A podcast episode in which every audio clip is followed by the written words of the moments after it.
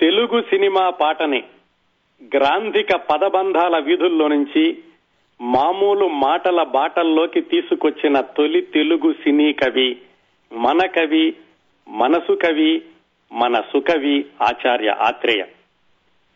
ఆచార్య ఆత్రేయ గారి జీవిత విశేషాలు గత నాలుగు వారాలుగా మాట్లాడుకుంటున్నాం. ఇది ఐదవ వారం. గత నాలుగు వారాల్లో మనం మాట్లాడుకున్న విశేషాలని క్లుప్తంగా తెలుసుకుని ఆ తరువాత ఈ వారం విశేషాల్లోకి వెళదాం. ఆచార్య ఆత్రేయ గారు పంతొమ్మిది వందల ఇరవై ఒకటిలో సూళ్ళూరుపేట దగ్గరలో మంగళంపాడు అనేటటువంటి ఊరికి దగ్గరలో ఉన్న ఉత్సూరు అనేది ఆయన స్వగ్రామం. ఆత్రేయ గారికి పది సంవత్సరాల వయసులో తల్లి చనిపోతే ఆయన చిన్న మేనమామ గారి దగ్గర పెరిగారు. ఆ మేనమామ గారు ఉద్యోగ రీత్యా ఎక్కడికి వెళితే అక్కడికి వెళుతూ అక్కడక్కడ చదువుకున్నారు ఆత్రేయ గారు. ఆయన ఎనిమిదో తరగతిలో ఉండగానే కంద పద్యాలు వ్రాయడం ఆయన అభ్యాసం చేసి వ్రాయడం కొనసాగించారు. ఆయన ఇంటర్మీడియట్ పూర్తి చేయకుండానే ఆపేసేసి టీచర్ ట్రైనింగ్కి వెళ్ళి చిత్తూరులో టీచర్ ట్రైనింగ్ పూర్తి చేశారు. పంతొమ్మిది వందల నలభైలో పద్మావతి గారితో ఆయనకి వివాహం అయ్యింది. పంతొమ్మిది వందల నలభై రెండు నుంచి పంతొమ్మిది వందల యాభై వరకు ఆ ఎనిమిది సంవత్సరాలు కూడా ఆయన నాటక రంగంలో విశేషమైనటువంటి కృషి చేశారు. ఎలాగా? నాటకాలు వ్రాయడం నాటకాల్లో వేషాలు ధరించడం అలాగే నాటకాలతో ప్రదర్శించడం వీటన్నిటిలో కూడా చిన్న చిన్న ఉద్యోగాలు చేస్తూ నాటక రంగంలో ఆయన పేరు తెచ్చుకుంటూ పంతొమ్మిది వందల యాభైలో మద్రాసు వెళ్ళి సినిమాల్లో ప్రవేశించడానికి రెండు మూడు సార్లు విఫల ప్రయత్నాలు చేసి చివరికి పంతొమ్మిది వందల యాభై ఒకటిలో దీక్ష అనే సినిమాలో పాటల రచయితగా తెలుగు ప్రేక్షకులకి పరిచయం అయ్యారు.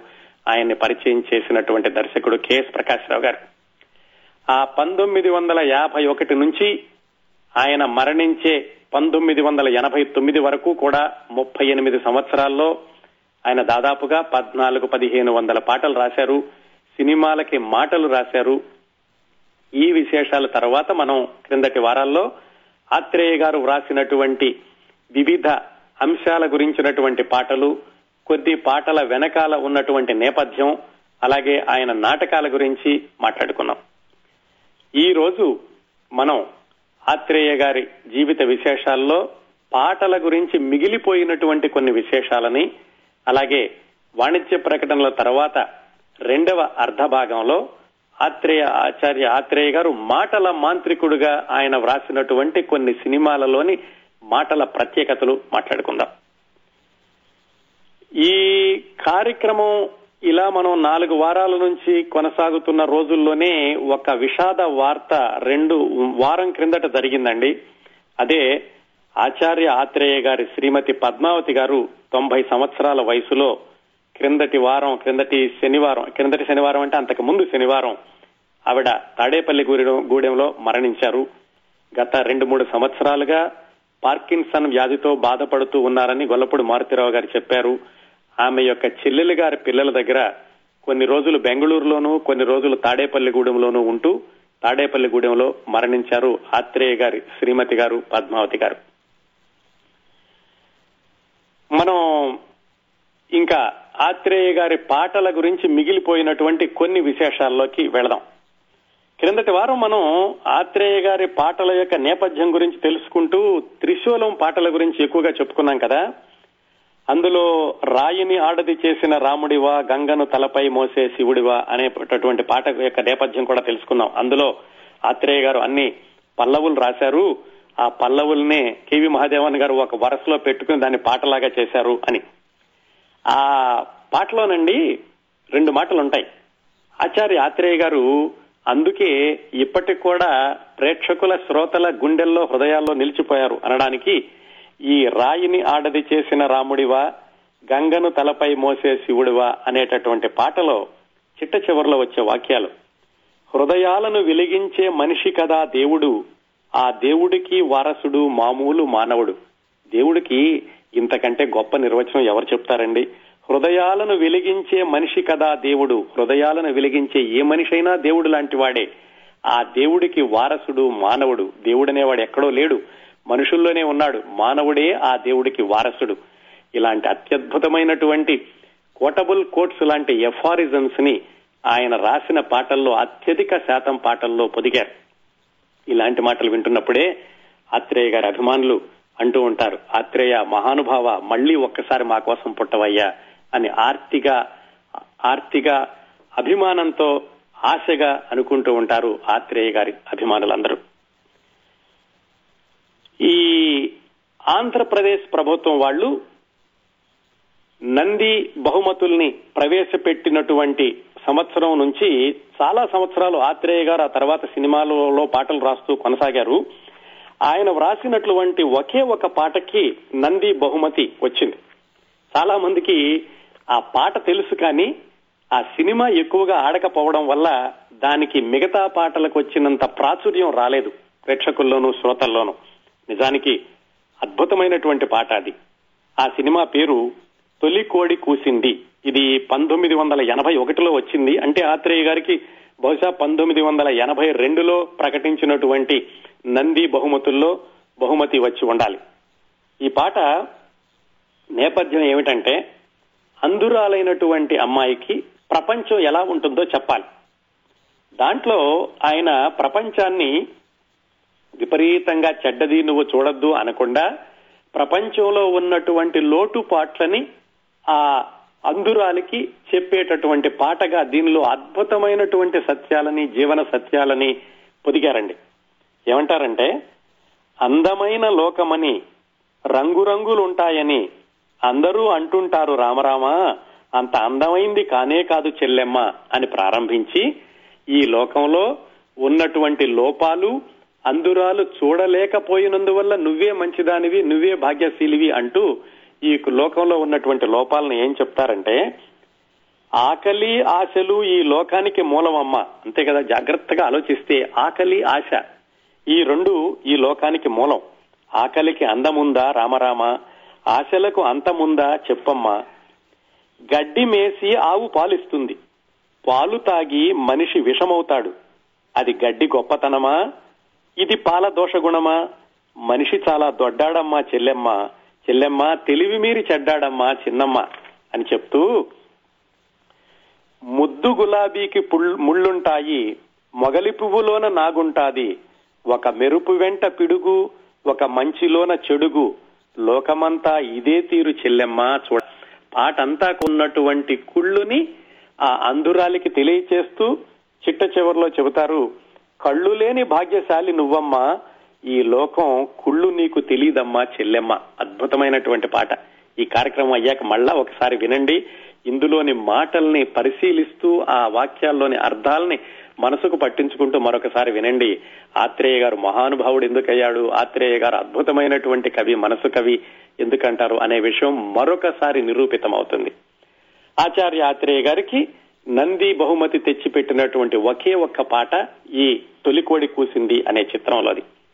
ఆ తర్వాత త్రిశూలం పాటలకు కూడా ఆయనకి నంది బహుమతి ఇస్తానన్నారు ఆయన తీసుకోలేదు అని మురారి గారు ఎక్కడో ఒక చోట రాశారు.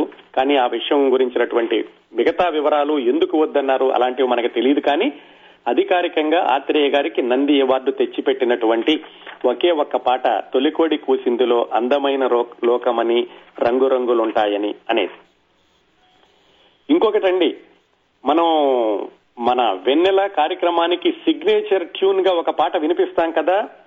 ఇది ఆ ఆనాడు ఈనాడు అదే వెన్నెల. అది కూడా ఆత్రేయ గారు రాసింది. శభాష సూరి అనే సినిమాలో ఆనాడు ఈనాడు ఒకే వెన్నెల అనేటటువంటి పాటకి రెండు వర్షన్స్ ఉంటాయి. ఒకటి సంతోషంతో పాడేది ఒకటి విషాదంతో పాడేది. రెండు పాటల్ని కూడా ఆచార్య ఆత్రేయ గారు రాశారు. ఆ సిగ్నేచర్ ట్యూన్నే మన విరిజల్లు వెన్నెల కార్యక్రమానికి మనం వాడుకుంటున్నాం. దాంట్లో కూడా ఆ విషాదం పాటలో ఆత్రేయ గారు రాసినటువంటి మాటలు వగపుల వెన్నెల ఎదరగిలే వెన్నెల కలతల వెన్నెల కలచెదిరిన వెన్నెల లైలా నవ్వులు మాపినది మజ్ను మమతలు కూల్చినది తారను విరహిణి చేసినది తరతరాల బాధ ఇది ఈ వెన్నెల ఈ పున్నమి వెన్నెల ఈనాడు ఆనాడు ఒకే వెన్నెల. ఇది కూడా అత్రేయ గారి సృష్టేనండి. చాలా సినిమా పాటలు చాలా మంది మంచి పాటలు రాశారు. ఆత్రేయ గారు ఒకరే కాదు. ఆ రోజు నుంచి ఈ ఈ రోజు వరకు కూడా అద్భుతమైనటువంటి అత్యద్భుతమైనటువంటి పాటలు రాసిన వాళ్ళు చాలా మంది ఉన్నారు. చాలా పాటలు ప్రేక్షకుల్ని తమ వైపు ఆకర్షించుకుంటాయి. ఇదే చెప్పారు గొల్లపూడి మారుతీరావు గారు ఒక విశ్లేషణలోను. ఏమంటే సిరివెన్నెల సీతారామ శాస్త్రి గారు కానీ వేటూరి గారు కానీ దేవులపల్లి కృష్ణ శాస్త్రి గారు కానీ సి. నారాయణ రెడ్డి దాశరథి ఆరుద్ర ఎవరైనా కానీ. అందరూ రాసినటువంటి అతి చక్కటి పాటలు మంచి పాటలు ప్రేక్షకుల్ని తమ వైపుకు ఆకర్షించుకుంటాయి. అదే ఆత్రేయ గారి పాటలు మన దగ్గరికి నడిచి వస్తాయి అవి కాస్త కొంచెం కూడా ఎక్కువ కష్టపడి విశ్లేషించేటటువంటి అవసరం లేకుండా సరాసరి మామూలు ప్రేక్షకుడు దగ్గరికి నడిచొస్తాయి ఆచార్య ఆత్రేయ పాటలు. పెద్దగా విశ్లేషించే పని పెట్టవు.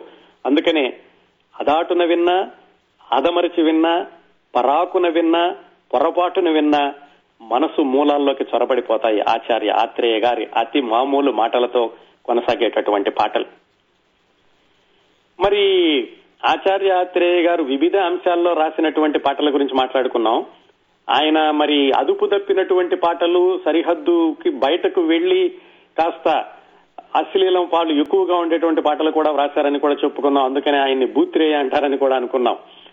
ఆయన ఆయనలో ఉన్నటువంటి లోపాలను కానీ పాటల్లో ఉన్నటువంటి లోపాలను కానీ ఆత్రేయ గారు ఎప్పుడూ సమర్థించుకోవడానికి ప్రయత్నించలేదు. ఆయన ఎందుకు ఈ పాటలు రాశారంటే అవును రాశానని ఒప్పుకున్నారు. ఒక రోజు అతడ ఎవరో బయట వాళ్ళు వెళ్ళేసరికి ఆత్రేయ గారు భూతద్దంతో ఆయన పేజీలు చదువుతున్నారు. ఆయనకి వయసు వచ్చాక చత్వారం వచ్చా కూడా కళ్ళజోడు పెట్టుకునేవాడు కాదట ఆయన. ఆయన భూతద్దంతో చదువుతూ ఉండేవాళ్ళు అక్షరాలు పెద్దగా చేసుకుని. ఈ వెళ్ళిన ఆయన ఆత్రేయ గారిని అడిగారు. ఏమిటండి ఆత్రేయ గారు భూతద్దంతో చూస్తున్నారు అంటే అవునయ్యా నేనేదో బూతు పాటలు రాస్తానంటారు కదా అందుకని భూతద్దంతో వెతికితే కనపడతాయేమోనని నా బూతులు వెతుకుతున్నాను అంటే ఆ వచ్చినాయని చెప్పారట. ఆత్రేయ గారు మీ పాటల్లోని బూతుని భూతద్దంతో కాదండి సెన్సార్ వాళ్ళు భూతద్దంతో వెతుకుతారు అని ఆ వచ్చినాయని చెప్పారట.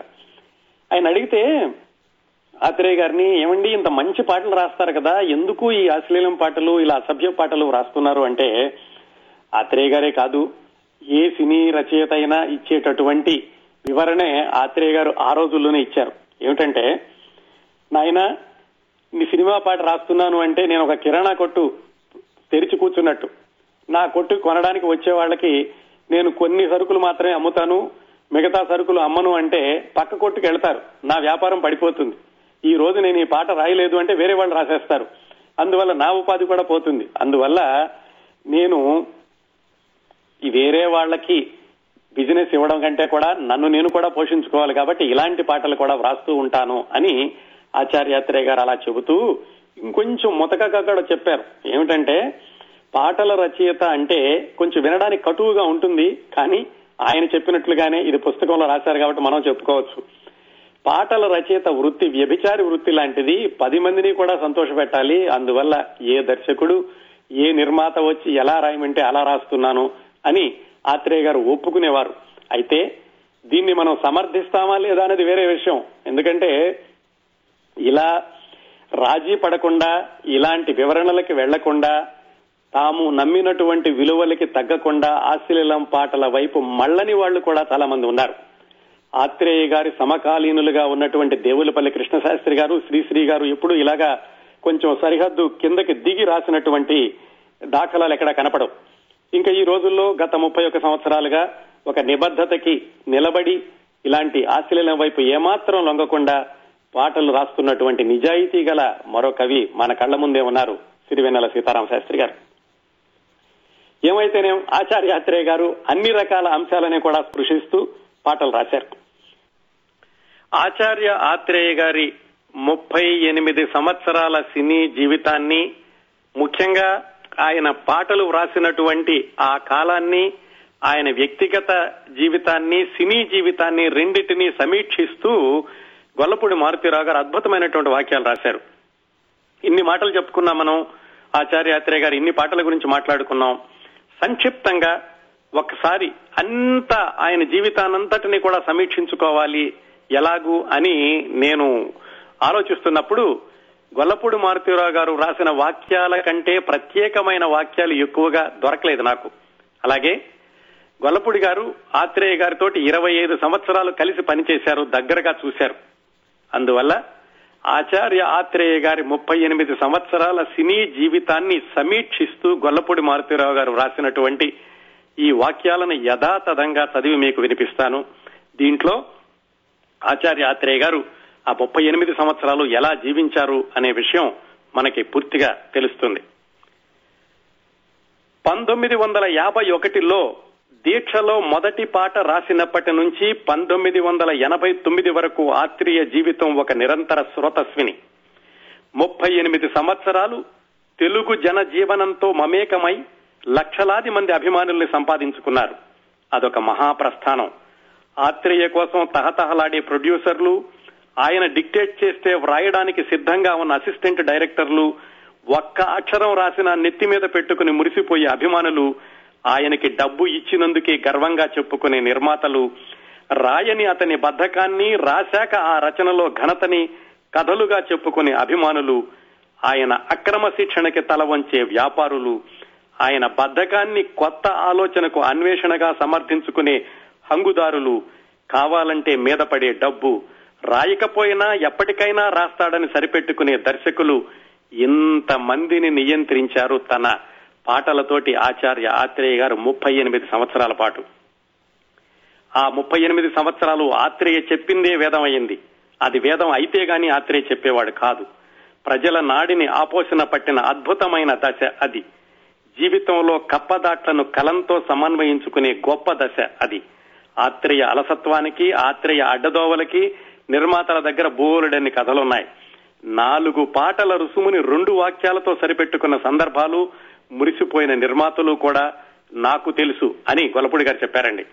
అలాగే పి పుల్లయ్య గారు గొల్లపూడి గారితో అన్నారట మీరు అన్న మీరు అన్నమాట ప్రకారం అన్న టైంకి రాస్తారయ్యా కానీ ఏడిపించి రాసిన రాస్తే ఆత్రేయ రాయాలనిపించేటట్లు ఆత్రేయ రాస్తాడు అని ఆత్రేయ గారి గురించి చెప్పారు. ఇంకా గొల్లపూడి గారు ఏమన్నారంటే ఆత్రేయ మాటలు కారణంగానే హిట్ అయిన గొప్ప చిత్రాలు చరిత్ర. ఆత్రేయ పాటలే ప్రాణం పోసిన చిత్రాలు మైలురాళ్ళు అది ఆత్రేయ శకం. ఆయన ఆడింది ఆట. రకరకాల విన్యాసాలు ప్రదర్శించిన ఆత్రేయ పాడింది పాట. తెల్ల కాగితం మీద ఉభయ కుశలోపరి రాసిన పాటతో మాటతో తన వికారాలతో విలాసాలతో అలవాట్లతో అసంబద్ధమైన పోకడలతో సినీ పరిశ్రమను ఒప్పించి రాజ్యమేలిన శ్రీనాథుడు. అంతకు ముందు ఆ తర్వాత మరొకరు లేరు. అశోక స్ట్రీట్లో మొట్టమొదటి ఇల్లు గాన సరస్వతి పి. సుశీల గారిది. రెండో ఇల్లు ఆత్రేయది. ఆయన ఇంటి వద్ద ఆయన ఇంటి పక్క కారు షెడ్డుని ప్రత్యేకమైన గదిని చేసుకున్నారు. ఆ తరం తెలుగు సినీ రంగంలో ఆ షెడ్డులో నిద్రపోని తర్వాత దర్శకుడు కాని అసిస్టెంట్లు ఎవరూ లేరు. ప్రతి వాళ్ళు పాటలో ఆత్రేయ ముద్ర కోసం వెతికేవాళ్ళు ఆయన్ని పరోక్షంగా తిట్టి పాటకి పట్టం కట్టేవాళ్ళు కొట్టేవాళ్ళు అడుగురికి మరుగులొత్తేవాళ్ళు అదొక ముమ్మరం. ఇవి గొల్లపూడి మారుతీరావు గారు రాసినటువంటి వాక్యాలు ఆత్రేయ గారి ముప్పై ఎనిమిది సంవత్సరాల సినీ జీవితాన్ని సమీక్షిస్తూ.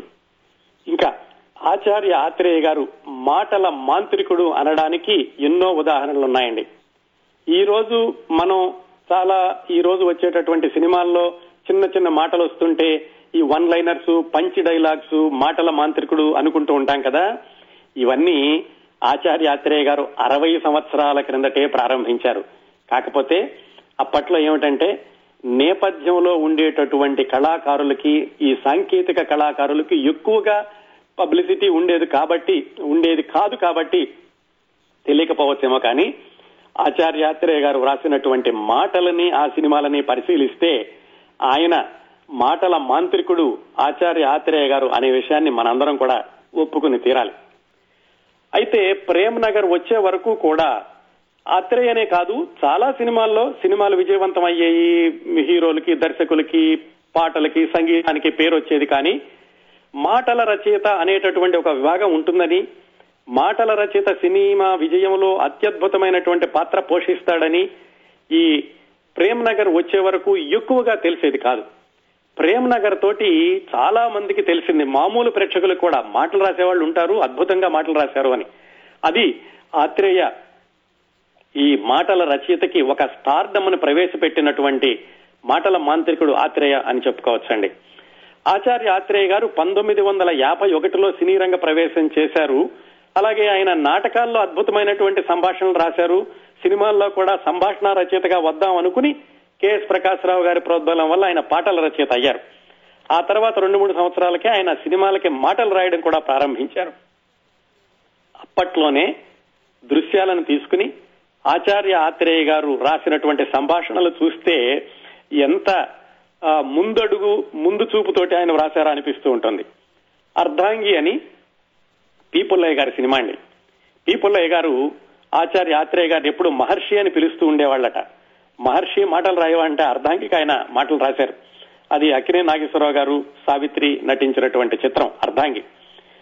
ఇంకా పి పుల్లయ్య గారికి అక్కినే నాగేశ్వరరావు గారికి సంబంధం చెప్పుకోవాలంటే అక్కినే నాగేశ్వరరావు గారు చిన్నపిల్లడిగా ఉన్నప్పుడు ఆయనకి పద్నా పదిహేను పదహారు సంవత్సరాల వయసు ఉన్నప్పుడు పి పుల్లయ్య గారు దర్శకత్వం వహించినటువంటి సినిమాలో చిన్నపిల్లడిగా ఒక అతి చిన్న పాత్ర పోషించారు.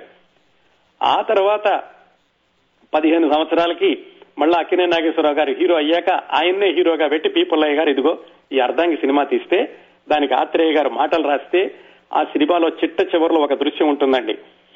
తల్లి ఏవో రకరకాలైనటువంటి కారణాల వల్ల కొడుక్కే తుపాకీ ఎట్టు ఎక్కువ పెట్టాల్సినటువంటి పరిస్థితి వస్తుంది.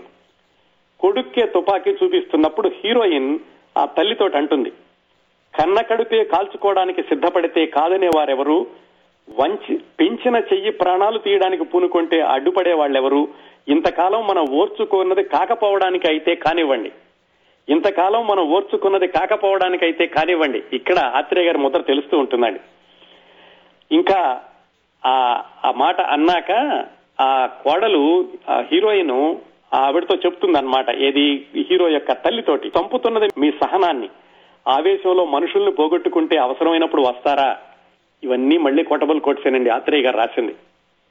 అలాగే ఆయన తోడికోడళ్ళు అనేటటువంటి చిత్రంలో రాసినటువంటి కొద్ది సంభాషణలు చూద్దాం. ఈ తోడికోడళ్ళలో కూడా మళ్ళీ నాగేశ్వరరావు గారు సావిత్రి గారు. నాగేశ్వరరావు గారు సావిత్రి గారు ఆచార్య ఆత్రేయ గారు వీళ్ళకి ఒకటి ముగ్గురులో కూడా కనిపించేది ఏమిటంటే ముగ్గురు ఎక్కువగా చదువుకోలేదు. వాళ్ళిద్దరితో పోలిస్తే ఆచార్య ఆత్రేయ గారు ఎక్కువ చదువుకున్నారు కానీ ఇంటర్మీడియట్ వరకు చదువుకున్నారు. అందుకని నాగేశ్వరరావు గారు సావిత్రి గారు ఆచార్య ఆత్రేయ గారి సంభాషణలు చూడగానే వాళ్ళకి ఎక్కడ లేని ప్రాణం లేచి వచ్చేదట ఆత్రేయ గారి సంభాషణలు అనగానే వాళ్ళు చాలా సంతోషంగా ఆనందంగా పలకడానికి సిద్ధంగా ఉండేవాళ్ళట. ఎందుకంటే ఆచార్యాత్రేయ గారు రాసేటటువంటి సంభాషణలు కూడా అంతగా మామూలు మనుషుల్లో నుంచి సామాన్య జనంలో నుంచి వచ్చినట్లుగాను ఉండేవి దాంట్లో లోతైనటువంటి భావం ఉండేది మాటల్లో కూడాను. దాంట్లో ఈ తోడికోడల్లో ఒక చిన్న దృశ్యం చూడండి. ఈ వన్ లైనర్స్ మనం పంచి డైలాగులు అంటామే అవి ఎలా ఉండయో చూడండి. అక్కినేని సావిత్రి ఆ తోడికోడళ్ళలో వాళ్ళిద్దరూ మాట్లాడేటటువంటి సంభాషణ. చదవకుండానే పరీక్ష పాస్ అవుతాను. అని అక్కినేని అంటాడు. అంటే సావిత్రి చదివితే ఫెయిల్ అవ్వరు కానీ తాగండి. నేను తాగను. ఏం? తాగితే నువ్వు వెళ్ళిపోతావుగా నాతో నువ్వు తాగు. నాకొద్దు. పోనీ సగం సగం? చూడండి ఇవన్నీ కూడా చిన్ని చిన్ని మాటలే. ఆ మాటలతోటే ఆ దృశ్యంలో వాళ్ళిద్దరి మధ్యన ఉండేటటువంటి చనువుని అతడు పరీక్షలకి ప్రిపేర్ అవుతున్నాడని ఆ అమ్మాయి నువ్వు పరీక్షలకు ప్రిపేర్ అయినా పర్వాలేదు కాఫీ తాగొచ్చని ఇంత దృశ్యాన్ని అతి చక్కగా చిత్రీకరించారు.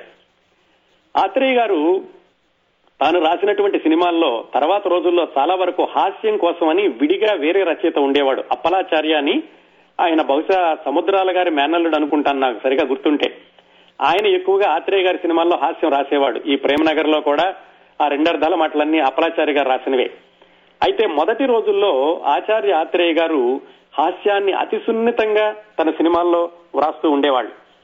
అందులో ఈ తోడికోడల్లో కన్నాంబ పనివాడితో అంటుంది. వెంటనే వెళ్ళి మా వాళ్ళని రమ్మన్నానని చెప్పు. అంటే ఆ కన్నాంబ భర్త అంటాడు వెంటనే వెళ్ళకపోతే వెళ్ళిన వెంటనే చెప్పొచ్చు కదా. కేవలం మాటల్ని అటు ఇటు చేశారు కానీ దాంతో అద్భుతమైనటువంటి భావాన్ని ఆయన పలికించారు. అలాగే దాంట్లోనే ఆ, మిల్లులో బియ్యంలో రాళ్ళు కలుపుతూ ఉంటాడు అల్లు రామలింగయ్య.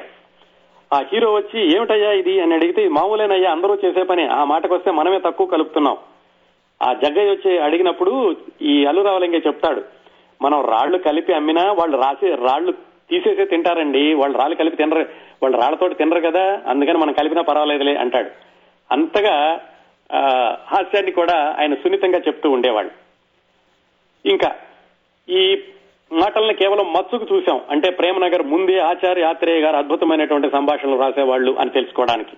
ఇంకా మాటల రచయితగా ఆచార్య ఆత్రేయ గారు ఆకాశాలను దాటి రోదశలో నిలబెట్టినటువంటి చిత్రం ప్రేమ్ నగర్. ఆ సినిమా నవల సినిమా చూస్తే గనక చాలా వ్యత్యాసం కనపడుతూ ఉంటుంది. ఆ నవలని సినిమాకి అనువాదం చేయడంలో కెఎస్ ప్రకాశ్రావు గారు దర్శకుడు ఆచార్య ఆత్రేయ గారు ఇద్దరు కూడా ప్రముఖ పాత్ర పోషించారు.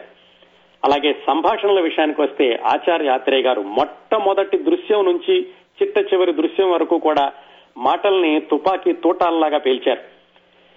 ఈ సినిమాని మొట్టమొదటి రోజు మార్నింగ్ షో చూసిన వాళ్ళలో నేను ఉన్నానండి.